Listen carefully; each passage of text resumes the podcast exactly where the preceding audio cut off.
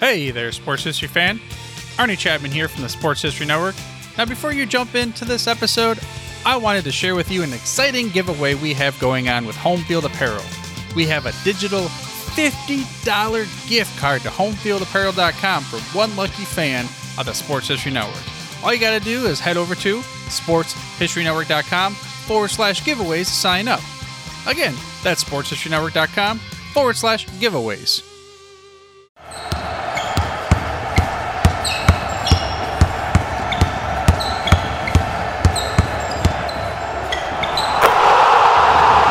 This is Basketball History 101 with Rick Loiza. Welcome back to award winning Basketball History 101, part of the Sports History Network. I am your host, Rick Loiza, and this is the podcast where we bring to life some of the forgotten stories from basketball history. We are bringing old school basketball to a new school audience. And today we continue the story of Pistol Pete Maravich. In last week's episode, we shared about his father, Press, who was a major influence in the life of Pistol Pete Maravich. We also shared about Pete's early childhood. Practically from the day that Pete was born, Press made a decision to build Pete into the greatest basketball player ever. Press was extremely confident that he could do it. After all, he had been a professional basketball player himself, having played in the NBA and then gone into college coaching. If anyone was going to build a basketball player, it would be someone with the qualifications that Press had. He would even tell people that he was going to make Pete into the greatest basketball player of all time. He would also tell people that Pete would be the first million dollar basketball player. When we finished our episode last week with Press being recruited to leave North Carolina State University and take over as head coach at Louisiana State University or LSU, the one condition that LSU had for their new coach is that he bring his son with him to join the team. Pete originally wanted to play at West Virginia University, which is where Jerry West played. West was a hero to young Pete Maravich, but Press won that argument and the entire family moved to Baton Rouge, Louisiana. One of the reasons that Pete did not want to go to LSU is because LSU is a football school. It always has been and probably always will be. American football is the most popular sport in that part of the country. The LSU students and fans practically schedule their lives around the school's football games. The basketball team takes a distant second place in the life of the university. Some people might even say that basketball is in third place behind the baseball team. Regardless, Pete wanted to go to a school where the basketball team was the featured team. Just to highlight this fact a little bit more, at the time LSU did not even have its own basketball facility. They used an agricultural exposition center near campus. The place often smelled like farm animals because that is what usually occupied the building. When the Maraviches showed up on campus, hardly anyone even took notice. Again, I cannot stress this enough. Basketball was not a big deal at LSU. The arrival of the great Pistol Pete Maravich barely made the news. It would be a much different story 22 years later when Shaquille O'Neal joined LSU. When Shaq showed up, they practically had a parade for him. But there he was at LSU, and Press gave Pete the green light to take a shot from anywhere and everywhere. Back then, the freshman or first year players were not allowed to play on the varsity, which meant that Pete had to play on the freshman team for a year before joining the regular varsity. Press had inherited a varsity that was short on talent. They only won three games that first year under Press, but the freshman team went 17 and 1 behind the talent of Pistol Pete. On most game nights, the freshman team would play first and then the varsity would come in and play the second game. The students would pack the place just to watch the freshman team, and then half of them would leave when the varsity took the court. Pete averaged 43.6 points per game for that freshman team, so everyone was excited when Pete returned as a sophomore and ready to join the varsity. By sophomore year, Pete had grown to his full height of 6'5 or 196 centimeters. He wore his hair longer and shaggy, kind of like the way the Beatles wore their hair during Hard Day's Night. This was a stark departure from Press, who still wore a hairstyle known as a high and tight, which went back to his Navy days. To most people in 1967, Pistol Pete looked like a hippie disguised as a basketball player, but his hair was not the only reason he stood out. He also wore those floppy socks that he was known for. The socks were gray, and Pete brought them from North Carolina State University. He just liked the way that the socks felt on his feet, so he wore them for every game but the elastic had completely worn out and the socks fell down to his ankles as soon as he took two steps. So he had this signature look. Press did not mind at all because he saw Pete's look as potentially marketable in the future. Press still looked at Pete as a future millionaire basketball player. Anything that could help Pete land endorsement deals in the future was fine with Press. For that sophomore season, Pete averaged 44 points per game. His lowest scoring game of the season was 21, and his high was 59 points against the University of Alabama, which broke the conference record and the LSU school record that used to belong to Hall of Famer Bob Pettit. The team improved to 14 and 12 that season, and Press felt good about it. In his mind, Pete was only going to get better. And that took Pete into the summer of 1968, which was an Olympic summer. Pete went to the tryouts for the team that would travel to the Olympics in Mexico City. The coach for that team was Hank Iba. Iba is a deservingly Hall of Fame coach from Oklahoma State University, but he coached from the late 1920s until the very early 1970s. He was as old school as it gets. He preferred traditional basketball and he was looking for players that would play his system without question. Pretty much from day one, Pete did not fit that description. His freewheeling style, his behind the back passes, his shots from Steph Curry territory, and his extreme showmanship did not fit what Hank Iba was looking for.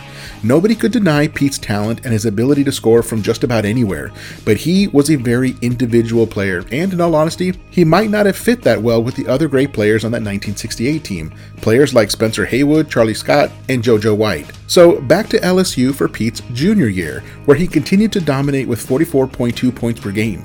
The school sold out all of their season tickets. Pete was completely unstoppable. No one in the country could stop him. Also, LSU formally approved the new arena and they were getting ready to begin construction. In the meantime, the basketball team continued to play their games at the Ag Center. During that season, he broke his own record with 66 points against Tulane in a loss. Pete was, again, scoring in huge bunches, but the team did not really improve. Their record on the season was 13 and 13. It got to the point where you had to ask the question how in the world could LSU even lose 13 games when they had a scorer like Pete on the team?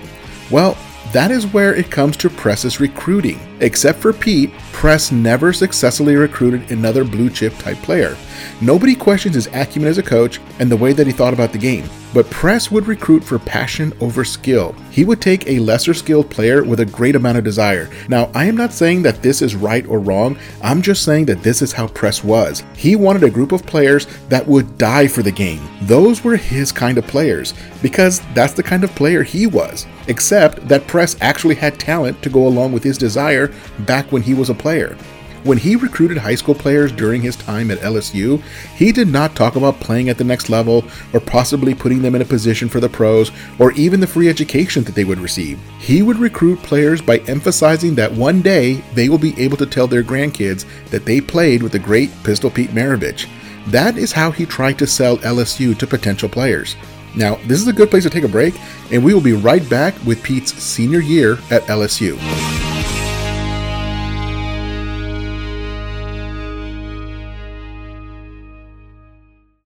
This podcast is part of the Sports History Network, your headquarters for the yesteryear of your favorite sport. You can learn more at sportshistorynetwork.com.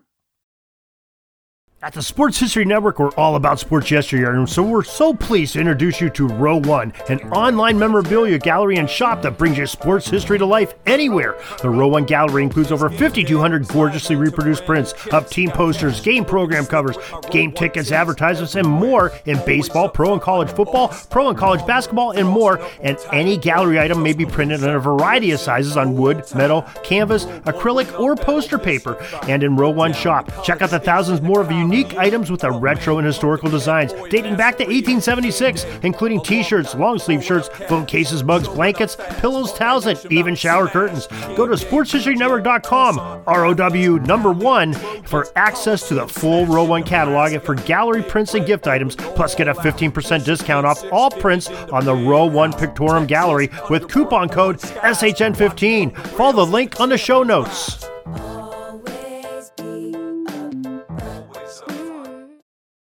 Welcome back to the show, and let's continue with Pete's senior year. He was approaching the all time college scoring record and had a good chance of surpassing Oscar Robertson, who had 2,973 points throughout his career from his time at the University of Cincinnati. While things were going great for Pete on the court, things were not going so well for Pete at home. His older brother Ronnie, who was pretty much ignored by press, had returned from fighting in Vietnam with post traumatic stress disorder, or PTSD. Unfortunately, proper help was not readily available for most of America's soldiers who returned from war with mental health issues. Ronnie was one of those guys who did not get the help that he needed. At the same time, Helen Maravich, Pete's mother, was suffering from mental health issues of her own.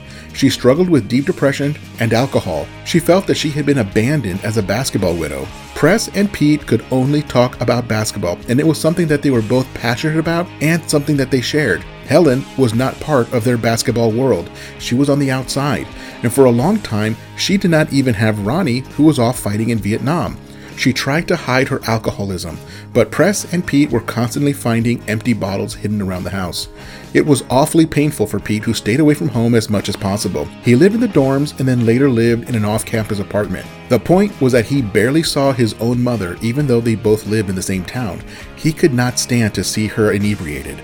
Pete also began drinking himself as a way of burying his pain. He lived two completely different lives. In basketball, he was the leading scorer in the country with a very bright NBA future.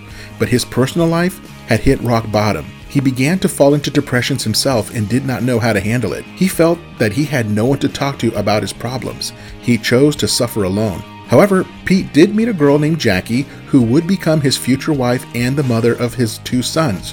What made the relationship work so well is that Jackie was not a basketball fan at all. She had never heard of Pistol Pete Maravich. She just thought he was some cute guy from the bar.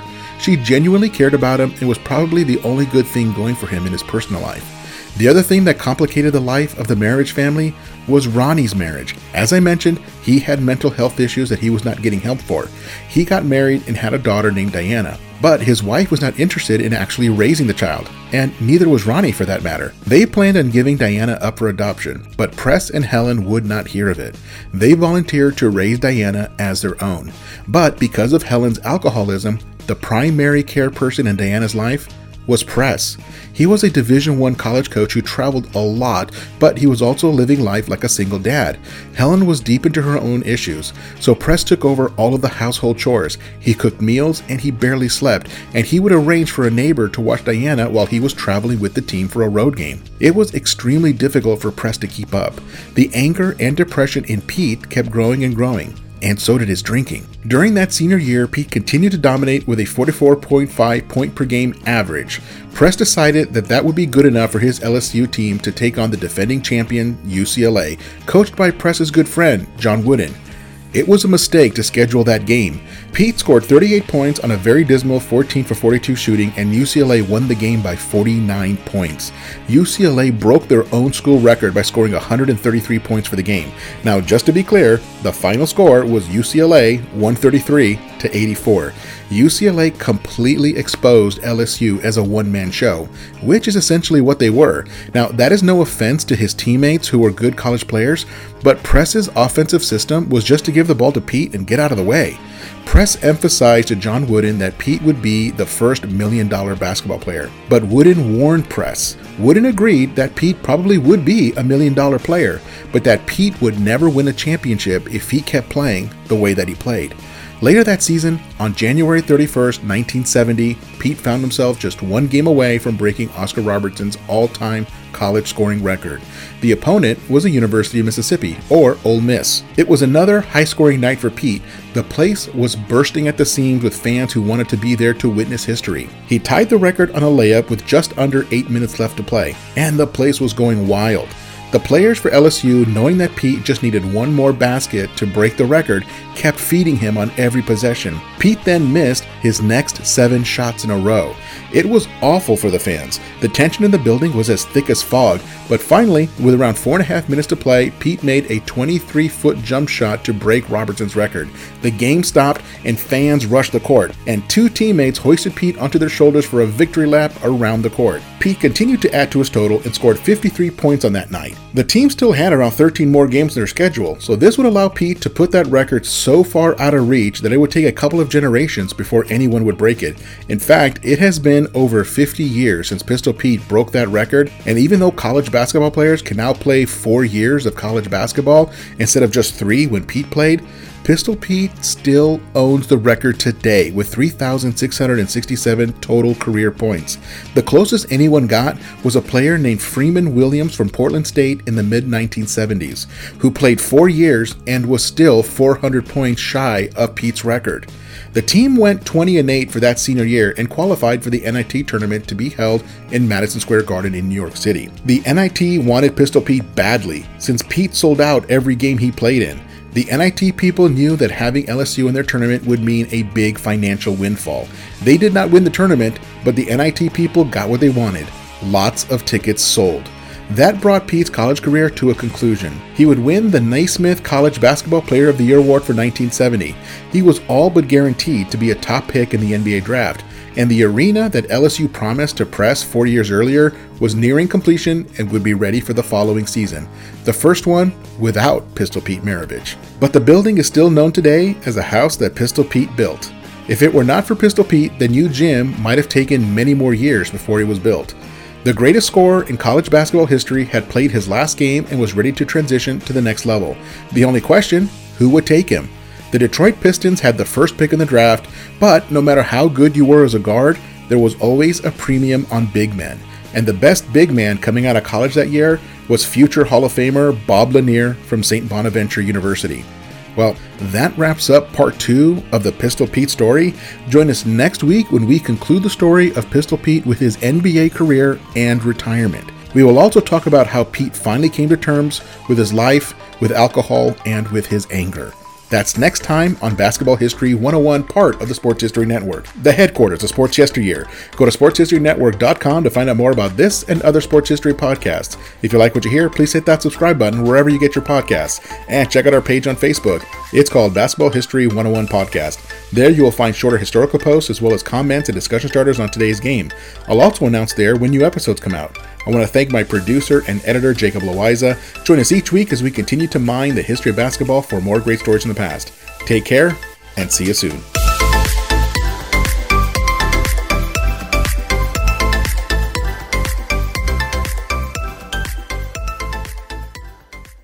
Hey there, sports history fan. This is Arnie Chapman, aka the Football History Dude, and I wanted to thank you for stopping by to listen to another episode here on the Sports History Network.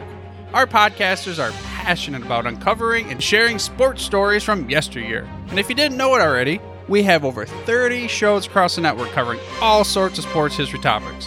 In fact, here's a glimpse into one of our awesome podcasts here on the network. This is Mark Mortier, and if you're a sports history fan like me, tune in and hear me talk about some great sports moments of the past. Growing up during the 1970s, I got to watch some of the most iconic moments in sports history. Hank Aaron breaking Babe Ruth's home run record, Willis Reed limping out of the locker room in Game 7 of the NBA Finals at Madison Square Garden as the fans erupted with a thunderous ovation, the 1980 Miracle on Ice as Team USA defeated the powerful Soviet Union in the Olympics. Listen every Tuesday on Yesterday's Sports. How about that? I bet you're super hyped to go listen to that new podcast, right? Well, to learn about this show and all the other podcasts on the network, head over to sportshistorynetwork.com forward slash podcast. Again, that's sportshistorynetwork.com forward slash podcast. Head over there today to find your next favorite sports history podcast.